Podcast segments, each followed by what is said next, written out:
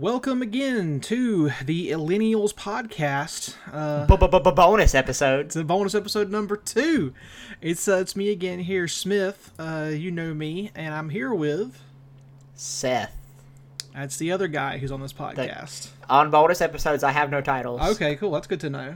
I'm regular Seth on bonus eps. I'm gonna remember that in the future. Um, but yeah, so we're doing a bonus episode where once again we have watched a piece of media, we have consumed it. Uh, this will not be um, in the same tone as our first bonus episode because this is this is a, a piece of media we did not enjoy very much. We made an incredibly short-sighted and stupid decision Well, let's let's to waste Oh, go ahead. what about 10 hours of our life. That's about it's 20 episodes. Yeah, about there. So yes. So let me get the story real quick before we get into our topic. Um, we were here. This was before Seth moved, and I was I don't know doing something, and Seth Oh decided wait, to one oh, second. go- Oh, go ahead. There, there's a little bit of backstory. hmm So, um, it was when I was, you know, still there with Smith. I was at home, and I really couldn't fall asleep one night. So I was up, I was up uh, later than everybody else in the house, and I was just on Netflix. I was like, hey, let me just check out some shit that's on Netflix. And I've been trying to do this thing where I don't only watch stuff that has good reviews on like Rotten Tomatoes and Reddit and stuff. I want to just even watch stuff that people don't like just to see, oh, maybe the reviews are wrong. Maybe it is good. Um, so I decided to watch a Netflix show called Disjointed, um, which, if you don't know what it is, it is a it it calls itself a workplace comedy that's set in a pot dispensary starring Kathy Bates, and part of that is true. It does star Kathy Bates. Um, and I watched the first two episodes, and it was awful. It was like one of the worst things I'd ever seen. And this is where your part of the story comes in. Um, I guess I was doing something here, uh, and you decided you wanted to try and annoy me. Uh, we, we were in the same room by turning on disjointed in the background, and uh, got me got my attention. I turned around, started watching it, and I finished that episode, and it was, boy, it was a slog. Um, and I was like, you know what? Play another one. And And I'll quote you. mhm. He said, I'm going to make this show make sense.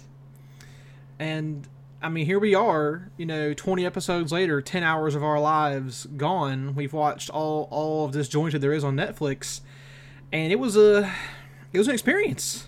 I try never to say that I wasted time. I think there's always something you can gain from spending any time doing anything. But this is this is 10 hours that I sh- wish I could get back. Yeah, it's uh it's definitely not the best use of time I've ever I've ever made.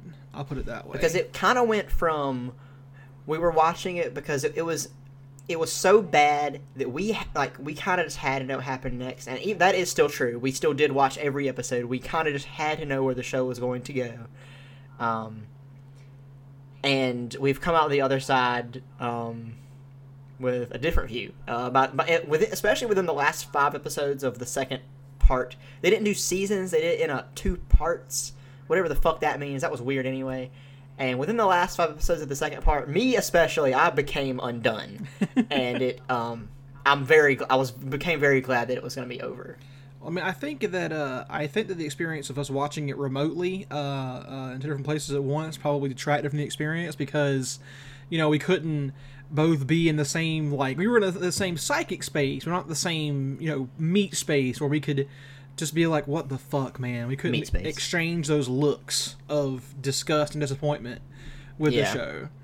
But for those of you who don't know, um, Disjointed is a, uh, a Netflix program, Netflix original, uh, and it's made by uh, Chuck Lorre of a TV fame, most famous probably for uh, Big Bang Theory, wouldn't you say? big Probably- bang theory and two and a half men Yeah, Two and a Half Men, Big Bang Theory, two uh, just awful shows, just Yes. utter dreck. but wildly popular Now, I- here's the thing. I, I don't have the criticism of Big Bang Theory most people do, or like, oh, it's making fun of, not most people, but like nerds. Like, oh, it's making fun of nerds, it's bad, it's dumb. No, wait i think you're holding back one term they use I have seen some nerds refer to uh, Big Bang Theory as nerd blackface. And every time I hear a nerd say that, I want Big Bang Theory to go for three more seasons and win like a fucking Emmy or some shit. Because Yes. fuck people who think like that. But this show is is Chuck Lorre's take on a stoner comedy, I guess, and also he gets to finally use curse words in his show. Yes. Um, except for one little problem, just a slight little issue. You may have noticed this too, Seth. I don't know. Is that Chuck Lorre has never smoked weed or He spoken has to anyone never smoked weed. he's never smoked with smoked weed, and he's never been around someone who has ever even thought about smoking weed. Yeah, because there are people on this show who we know smoke weed. Yeah. One second before Okay. we get into it, let's run down the cast of characters. Oh God, First of all, you've got Kathy Bates. she's She doing work. plays, Yes. Uh, unsurprisingly, acting circles around the rest of the cast. She plays Um, Ruth she- Ruth Whitefeather. What's her last name? Some, it doesn't matter. She plays like the doctor that, of because it's this medicinal kind of place. She plays the healer. She calls herself. There's uh, Travis, Her son. Her black son. I'm mm-hmm. not saying it in a weird way. He is black and he's her son. It's like a there's a something else I got to talk about with her husband and stuff, but we'll- or her old boyfriend, whatever. We'll talk about that later. Yeah, Then we've got Kyle, the security guard. it's not Kyle. It's Carter. He We've is. got Julie, the Asian girl. I don't think. I think her name is Jenny. Actually, Then we've got Margaret, the white girl. Oh shit! I don't even remember her actual name. And then we've got Peggy, Mm-mm. The dude who grows weed. You made that okay. Well, you didn't make up the character, but you made up the name. How much of that did I get right? You got about you were you were good up until you said tra- uh, up until after Travis, and then you went off the rails a lot. But, I don't care. Um, yeah, disjointed. Yeah, the, the the the cast of characters are mostly unappealing and uninteresting people. Um, like what do they even do? Like most of them are called bud tenders, which Yes. I suppose is their clever term. and I can't. And that's that's one of the. There's many problems with the show, but one glaring issue from just making a television show. We're not even going to get into how they get a lot of th- stuff about not only uh, the effects of marijuana, but marijuana culture wrong. One thing it does terribly wrong as a show is none of the relationships seem special or fleshed out No, none of them. it's like one of the things I was saying when we were watching last night is like if you were to watch The Office and um, all the people like all the faces were taken out, like you were just reading dialogue, you especially if you'd seen the show at least a couple of seasons of it, you could tell who was talking to who because the dialogue is very different and it's and it's uh, dependent on the people's relationship. However, everyone on this show talks the exact same no matter who they're around, and you could just mix and match anybody in and it wouldn't matter. No one is distinct in any way possible. You know what, Seth? We, for- we forgot somebody. We forgot we for- we forgot three characters in the show we need to talk about. Oh no, I know two of them. but Who's the Uh-huh. other? Oh, okay, I know who all three you're talking about. We have to talk. and we're gonna we're First we're gonna get into them. Yeah, first of all, we got to talk about Dank and Dabby, yes, played by Chris Redd and Betsy Sodaro, uh, respectively. yes. Um, who are both people who, in my opinion, are very talented. Especially Betsy Sodaro. I think she's a very funny person. Um, she's also big into podcasts and the UCB scene. She's very funny. Chris Redd, who's on Saturday Night Live, was very funny in the movie Pop Star Never Stop Never Stopping. And they, sadly, are maybe the worst part of the entire show. yeah, I've only ever seen Betsy Sodaro on Brooklyn Nine Nine, but she was hilarious in that show, and here she Yes. is not hilarious. Um, No, and this is one of the main criticisms we get into. Um, we can we'll, we'll get back to the failings within interpersonal relationships, but Dank and Dabby are um, a stoner couple who have a YouTube channel, which of course is just Chuck Lorre being like, "Oh, I know YouTube's a thing," and they they are the most hyperactive, loud, and obnoxious people ever, and they smoke all the time. mhm. And once again, this goes back to Chuck Lorre must have must have never seen anybody smoke weed because weed does the exact, the diametric opposite of what they are talking about. Yeah, stoners do not get hyperactive and loud. That's the opposite of what stoners do. The, the, the characters are just like at their very core. Like, okay, sure, you could have a, a stoner couple that has a YouTube channel, but it would be like the most chill channel ever.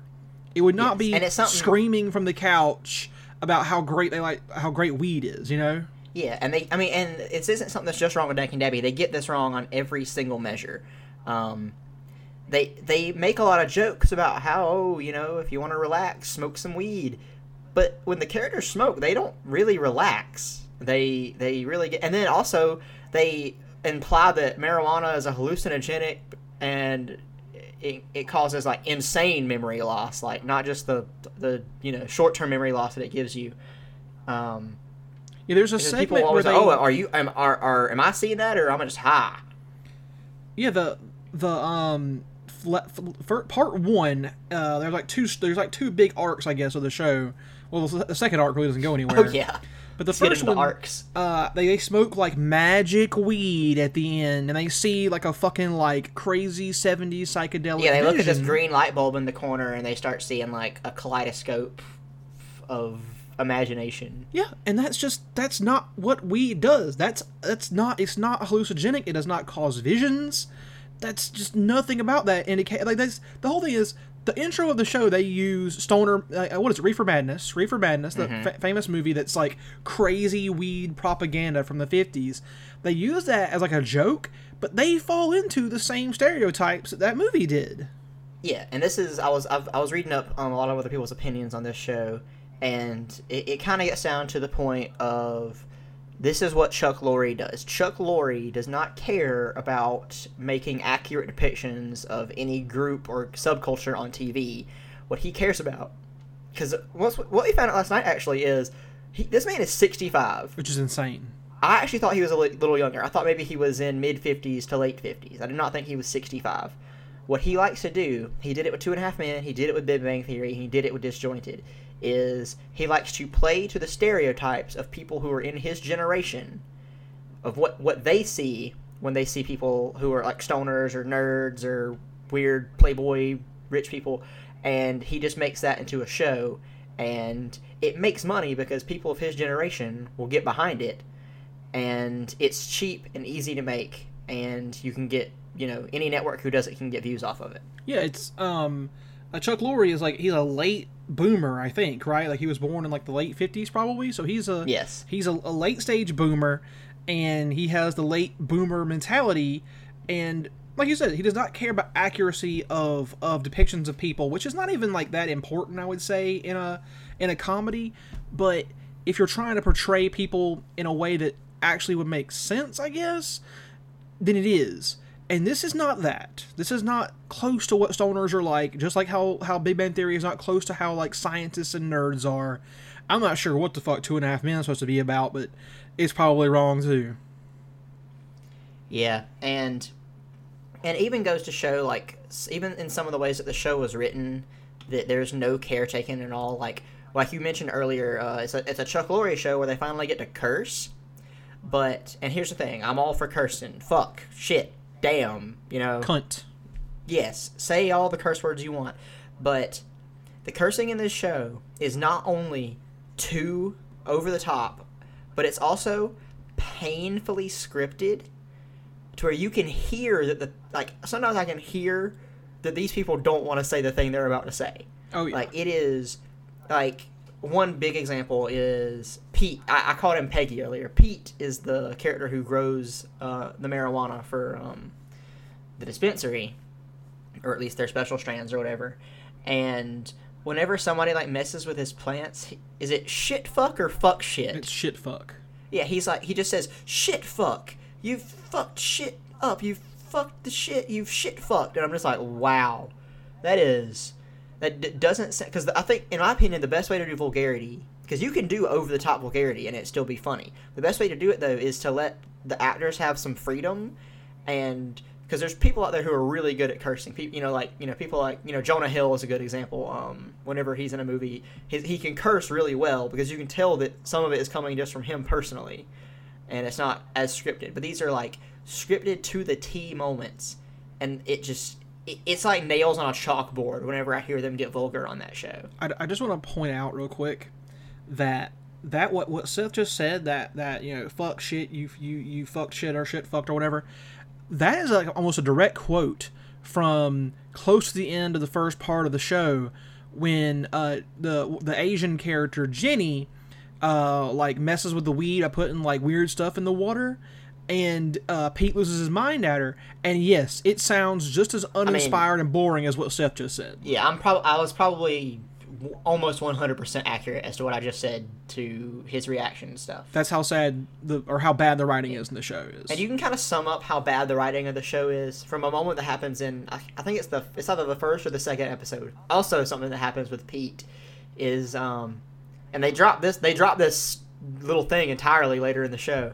But he like he's like watering the plants and he like talks to them in an Australian accent, um, which you know whatever that's a little character thing. I wasn't bothered by it. But then Kathy Bates walks in and is like, "Oh, are you doing that thing where you talk in an Australian accent?" And then Pete just says, "Isn't it weird that I do that?" And I was like, "That who is this for? Who is watching this?" yeah, it's like that's not a joke. That's that's nothing. That's just a, a random incidental piece of dialogue. Yeah, my whole my whole opinion on the show can be summed up in the term or in the phrase, "What is the joke?" Yeah, Because I don't get it. and let's not. There's oh, ten hours of this show. I will solemnly, I will, I will swear, there were about five times that I laughed.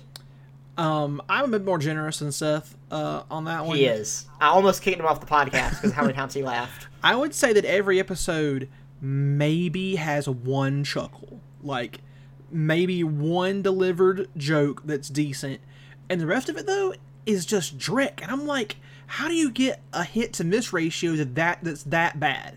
Even for me, who I, as I said, is a lowbrow, you know, consumer of When co- they talk comedy. about lowest common denominator yeah. and like television comedy, he is the guy. if I'm not laughing at something, you can be sure it is truly terribly unfunny because I I'm easy to please. This show did not please me. It did not. Yes. Most of the time, it could not do it. a big part of the show that is in a vacuum actually very good but used incredibly terribly were the animations Yeah.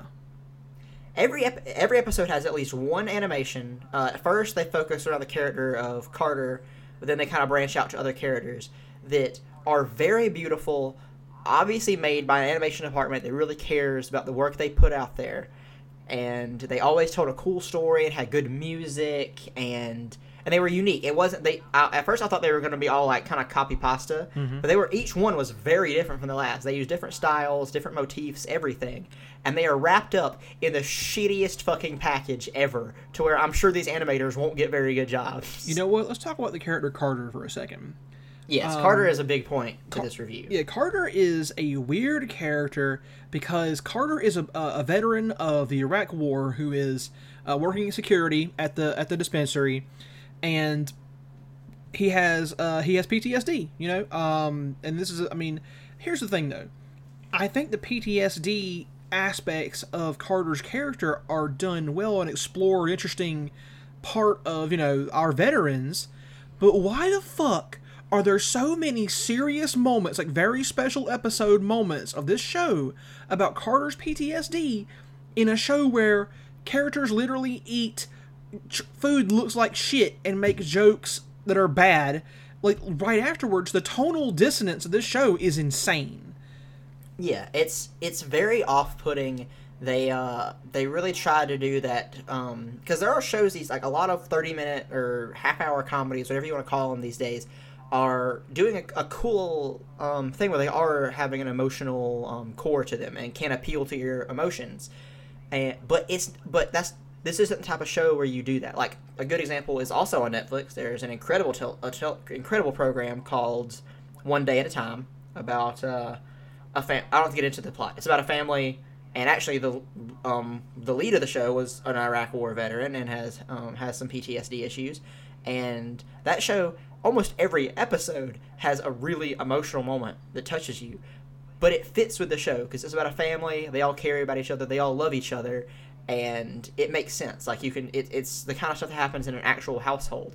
This show, there, they, the last couple episodes of this show a fucking hydroponic machine hmm. becomes Skynet. yeah I'm not you. If you're listening to this, you probably think I'm making this up. he is not but I'm not. And listen, th- this also known the character Pete, who is uh, a source of a lot of this, pro- this these tonal dissonance problems because his his his character like plot in the first arc is that he gets a curse when it comes to growing weed, and he has a relationship with the living embodiment of marijuana, which is obviously fake. It's happening in his mind. It's not real. You know how show uh, sitcoms and shows will have like fantastical moments that are just characters' imaginings, right? And you're like, okay, sure. But then in the second part, the second part of this fucking show, the BioWave machine, as it's called, this weed simulating, like very cheap looking prop, comes to life, and it is Has a dumb. Morgan Freeman impressionist voice. the worst Morgan Freeman impression. And you're like, okay, so Pete's just hallucinating. I get it. Fine. It's happening again. No, my friends, it is not a fucking fake thing. The third other character we never talked about, Taekwon Douglas, Taekwon Doug. who's Michael Trucco, you may have known from Battlestar Galactica, Battlestar Galactica. fell on some hard times after that show apparently uh, confronts pete and, and the biowave in the last episode of the show and the biowave shocks him with the worst looking like lightning effect i've seen outside of like a fucking uh, uh, asylum film. And then you realize this shit is real. It's not or in the context of the show this is real. It's not pete imagining things like a, like a child. No it, this is really happening. And, and this was a fit into the same show where every episode is about the, the the iraq war veteran has a flashback and there are some amazingly good animations that show his life and his insecurities and the issues that come from you know being damaged and that's coexisting with the sentient R- Morgan Freeman robot voice me- weed machine. Yeah. And back to Carter for a second. The thing about Carter, and we've kind of agreed on this when we were watching it, is even though it's a bad show, you want to like Carter. Mm-hmm. Carter, he's first of all, he's from Decatur in Georgia, which is you know home state. What up? So I want to I want to like the guy because I want more people from Georgia to, become big. You know, we can't just have OutKast. You know, I, I want to like him for that. I want to like him because he actually represents something about the show that isn't just fucking stupid and completely inaccurate. But first, of- like he he falls in the same trap as everybody else. He's not special. None of his dialogue is catered to him or to anybody else on the show, and he's completely fucking flat, mm-hmm. like every other part of this goddamn show. And you know, we've not talked about Kathy Bates too much. And that's because there's not much to talk about. She does a, a serviceable job, She does her fucking job. and you, you can tell she's actually trying, which no one else. Well, okay, I think everyone else on the show is trying too for the most part, but she's actually succeeding, whereas Yeah. no one else is. And Kathy, and even then, most of the time I'm watching this show, I wasn't feeling Kathy Bates' character just because No, she's so p- The character written. is bad. Yeah, the character is very bad, and she also kind of falls into the the uh, trap of just being vulgar for vulgarity's sake. Mm-hmm. Um, fuck this shit. Let's all have free blunts. Yeah. Um, just random fucking stupid lines that she says, and and also you can kind of tell there are some episodes where you can tell that Kathy Bates was just like, I'm not coming to work today because she her scenes would be entirely separate from the other characters. There'd be like one other character in all of her scenes with her, but nobody else. kind of like uh, Henry Winkler in Arrested Development season four. Don't. We're not. We're not doing this today. We're not, we're not talking about the. No. But There's nothing wrong with that show. There never will be. oh no, I'm just oh. saying Oh. like it was obvious that sometimes he was not there. But here's the thing: I asked myself when this happened, when Seth pointed out to me, I was like, man, what's Kathy Bates doing? With like, what, what's she up to? And I was just like, oh right, she's Kathy Bates, whatever the fuck she wants to do, right? Like, Yeah. she's, she's Also, awesome. I didn't I actually didn't know this until a coworker pointed it out. But apparently, in, in real life, Kathy Bates is a big medical marijuana proponent. That's probably why she decided to do this shitty fucking show. Yeah, and that, but it also sucks because if I was a person who was like against marijuana and I watched the show, I'd be more against it. Oh yeah, for sure. Um, this made me so- a pro marijuana person say maybe not, guys. yeah, I was like, maybe, maybe, maybe we should we should get stricter. Yeah, maybe you we should fucking ban this shit if it make if it's gonna lead to, to fucking entertainment of this quality. No, fuck that.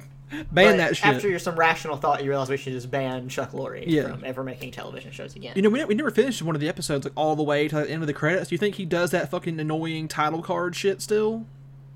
oh God, I hope so. It has to I be. hope that they're fucking in there and they're goddamn stupid like the rest of them. Our dad used to This read, man, this man acts like he has a hundred stories to tell. and he he has like- basically about three. Yeah, they're all the fucking same. And um, we were talking about uh, how Kathy Bates is a good actress on this show, and I would say that for the most part, most people on the show they're not awful. It's mostly the writing. Um, they they do a job. It's not a good one. It's not a terrible one. They don't have much to work with. But there is one actor on this show who is truly terrible, and it's the guy who plays Kathy Bates' son, Travis Oh my god. In my opinion, this is just what I think. I think his biggest acting inspiration is David Schwimmer from season nine of Friends. like at the point where Ross was just the most over the top, overacted character in television. And he's starting Because- there. Yes, he delivers every line in not only this really annoying, high pitched voice, um, which you can tell isn't the actor's real voice. No. Um, but he just he tr- he like oversells every single line. There's there's like maybe one or two lines in the whole show where I'm like, okay, he appropriately acted that. Every other one is just like, but come on, guys, what's up? Now you Like, holy shit, unlike calm down. unlike Seth, I'm not willing to blame this entirely on the actor. I think that first of all, he has some incredibly bad lines to read. And He does. Also, we don't know if maybe Chuck Lorre is on the other side of that fucking screen looking down at him being like, "No, more. More Travis." and I can and I can see that as a good argument because the same thing happened, in my opinion, happens with Chris Redd and Betsy Sodaro, um, because the like. It, it kind of goes. It kind of a testament to how good of actors they actually are that they are able to. Because a lot of times when they do their lines, they like laugh at the, the what the other one says, and I mean these are putrid lines that are incredibly unfunny, and they they put up genuine laughs. So they're very good actors, but they are also, what- from what I believe, mu- they must be forced to overact because those two are the biggest offend, probably the biggest offenders in the overacting category besides Travis. You can tell that they wanted Dank and Dabby to be the Urkel of the show, like to show up and the, the audience is like, "Yay, all right." They wanted people to be wearing Dank and Dabby T-shirts. You know, and they're not. They're so fucking not because they're just they're they're, They're the fucking opposite. grating is what it is. whenever they're on the screen, I'm just like, wow, I'm about to watch a couple of really funny people degrade themselves and just look like fucking idiots.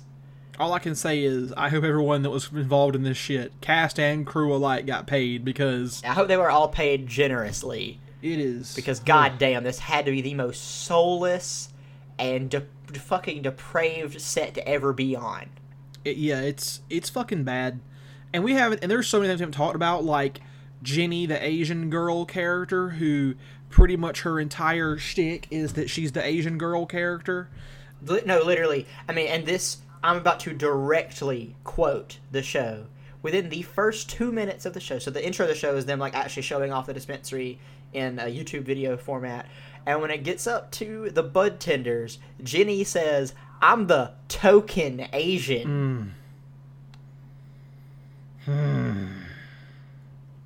And her mom, who is playing this Oh, yeah. incredibly A lot of vague stereotyped racism Go ahead. with them.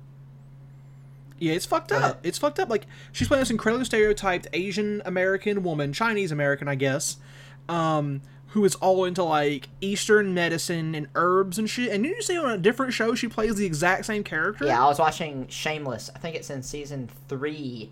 The same actress plays a character who like is all into Eastern medicine, and she even believes that it can cure a baby of Down syndrome. And I mean, it's just like it's a a very offensive in my opinion. Eh, I mean, here's I'm a white dude. What do I know?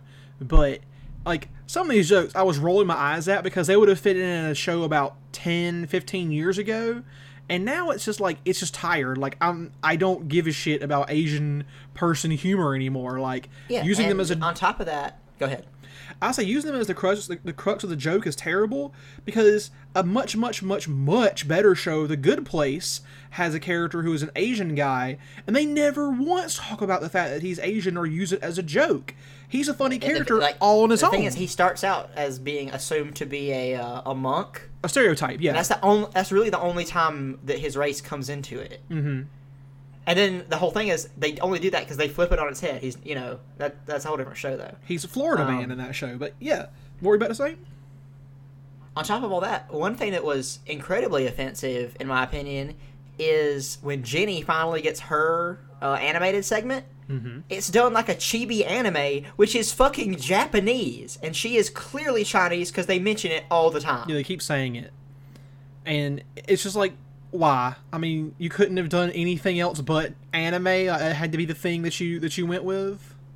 Yes, and do you have anything else as far as just big points to make? Uh, I was gonna say that the one other thing where the show goes into like way too serious territory, which is just dumb and bullshit, was in the second part. Kathy Bates develops a relationship with a guy who I don't fucking know who he is. I don't give a shit. He's just some old white dude.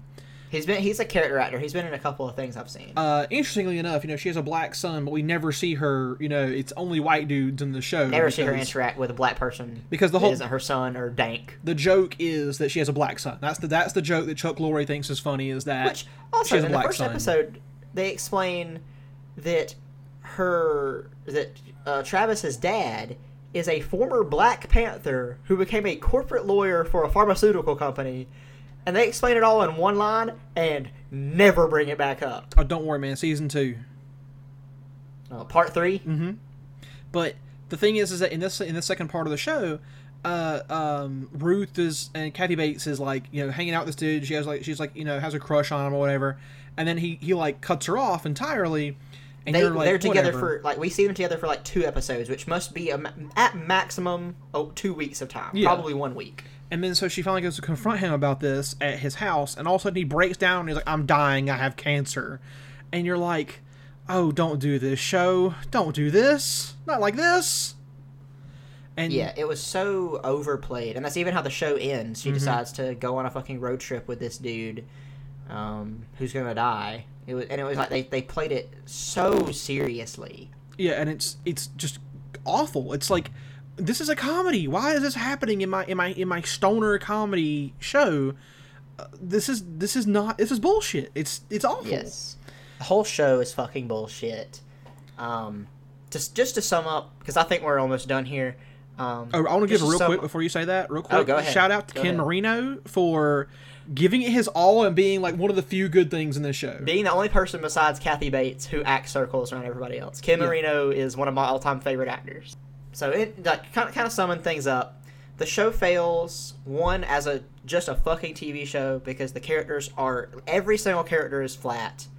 Um, their relationships mean nothing. There's even like one moment that really really pissed me off was in the second part. There's like this storyline where Olivia, who's one of the bud tenders, she like goes to work with Ken Marino in Florida or wherever it is, and like one day Travis comes in and mentions her, and everyone's like, "Oh, is Olivia coming back? Is Olivia coming back? Oh, I miss Olivia," and I'm just like, "Do you? Mm-hmm. Do you actually miss her? Because I don't feel like any of you are like real friends." There, there really weren't. There, was no indication these characters had any chemistry whatsoever. It just felt like they Like were they all just work together. yeah. There was never there, were no there were no like the only characters that ever had any kind of relationship that I believed in were fucking uh, uh, Pete and Taekwon Taekwon Doug Doug, because they at least had an arc together and acted differently around one another. It, it was it was stupid and facile, but it was something, you know. Yes, so it fails on that front. Um, You know, if obviously, Jenny, like, if Jenny and Travis are in a scene, they would just like drift across the screen together, say some lines, and that would be it. There's just they, they, they would never like act differently or have any kind of like uh, like chemistry, and it's just like, come on, guys, that's the most basic thing you could do in a fucking TV show.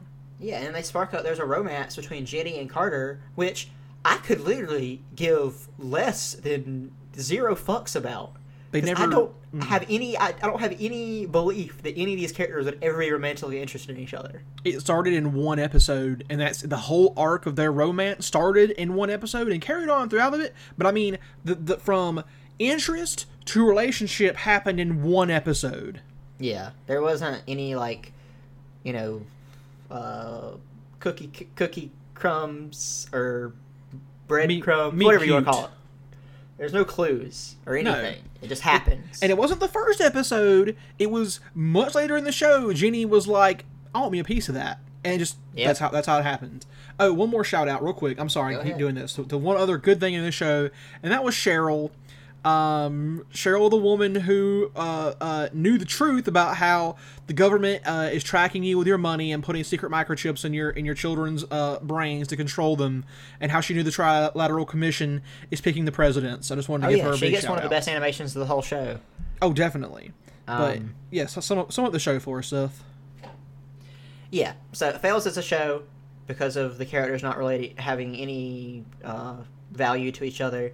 It fails as a comedy because it's not funny. It's in fact it is probably the definition of painfully unfunny.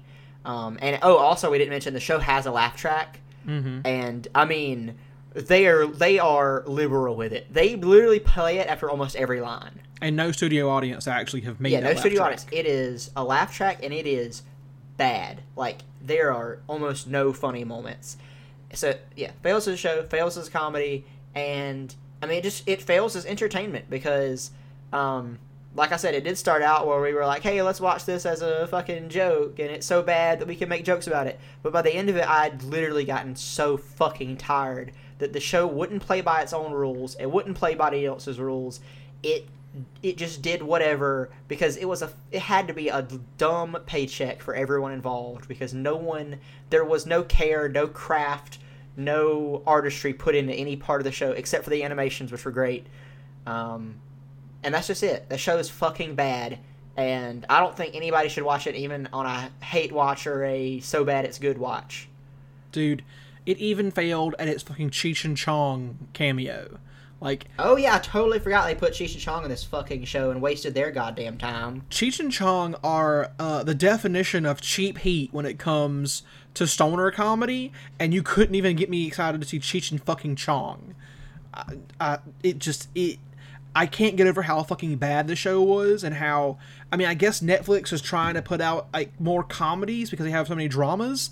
This is not the way to go, Netflix. This is Alright. bad. should we give it a rating you think Yeah, let's let's give it a rating in blunts. How many blunts would you give to uh to fucking disjointed? out of how many I mean, let's, let's say it's a, a, a scale of five. How about we do it out of 420? Because my answer's gonna be the same either way. Okay, cool. Zero. Zero.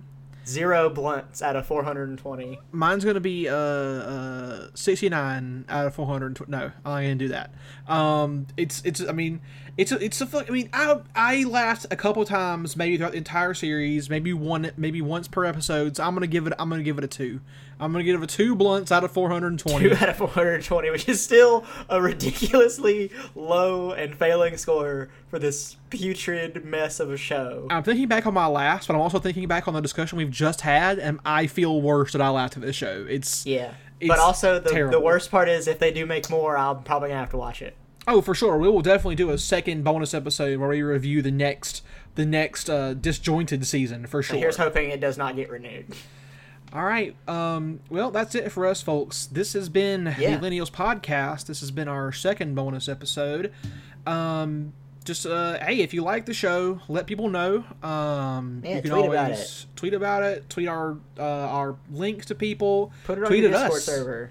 Yeah, Discord. Shit, talk to us. Like, hey, Yeah. say hey, we we fucking like the show or some shit. I have controversial views about Daniel Day Lewis and P.T. Anderson, so come at me. That's true, he does. Um, and again, I am Smith. You can find me on Twitter. I'm at MC Surf. That is uh, M C uh, S E R F. And then uh, Seth is over there on Twitter at uh, Yeah, um, go to his Twitter and then just find like a tweet that he's added me in and just follow me there. It's at Life of Seth. Yeah. He's he he has uh, occasional interesting thoughts. And uh, that's it, everybody. Um, we will see y'all all next week. Oh yeah, later.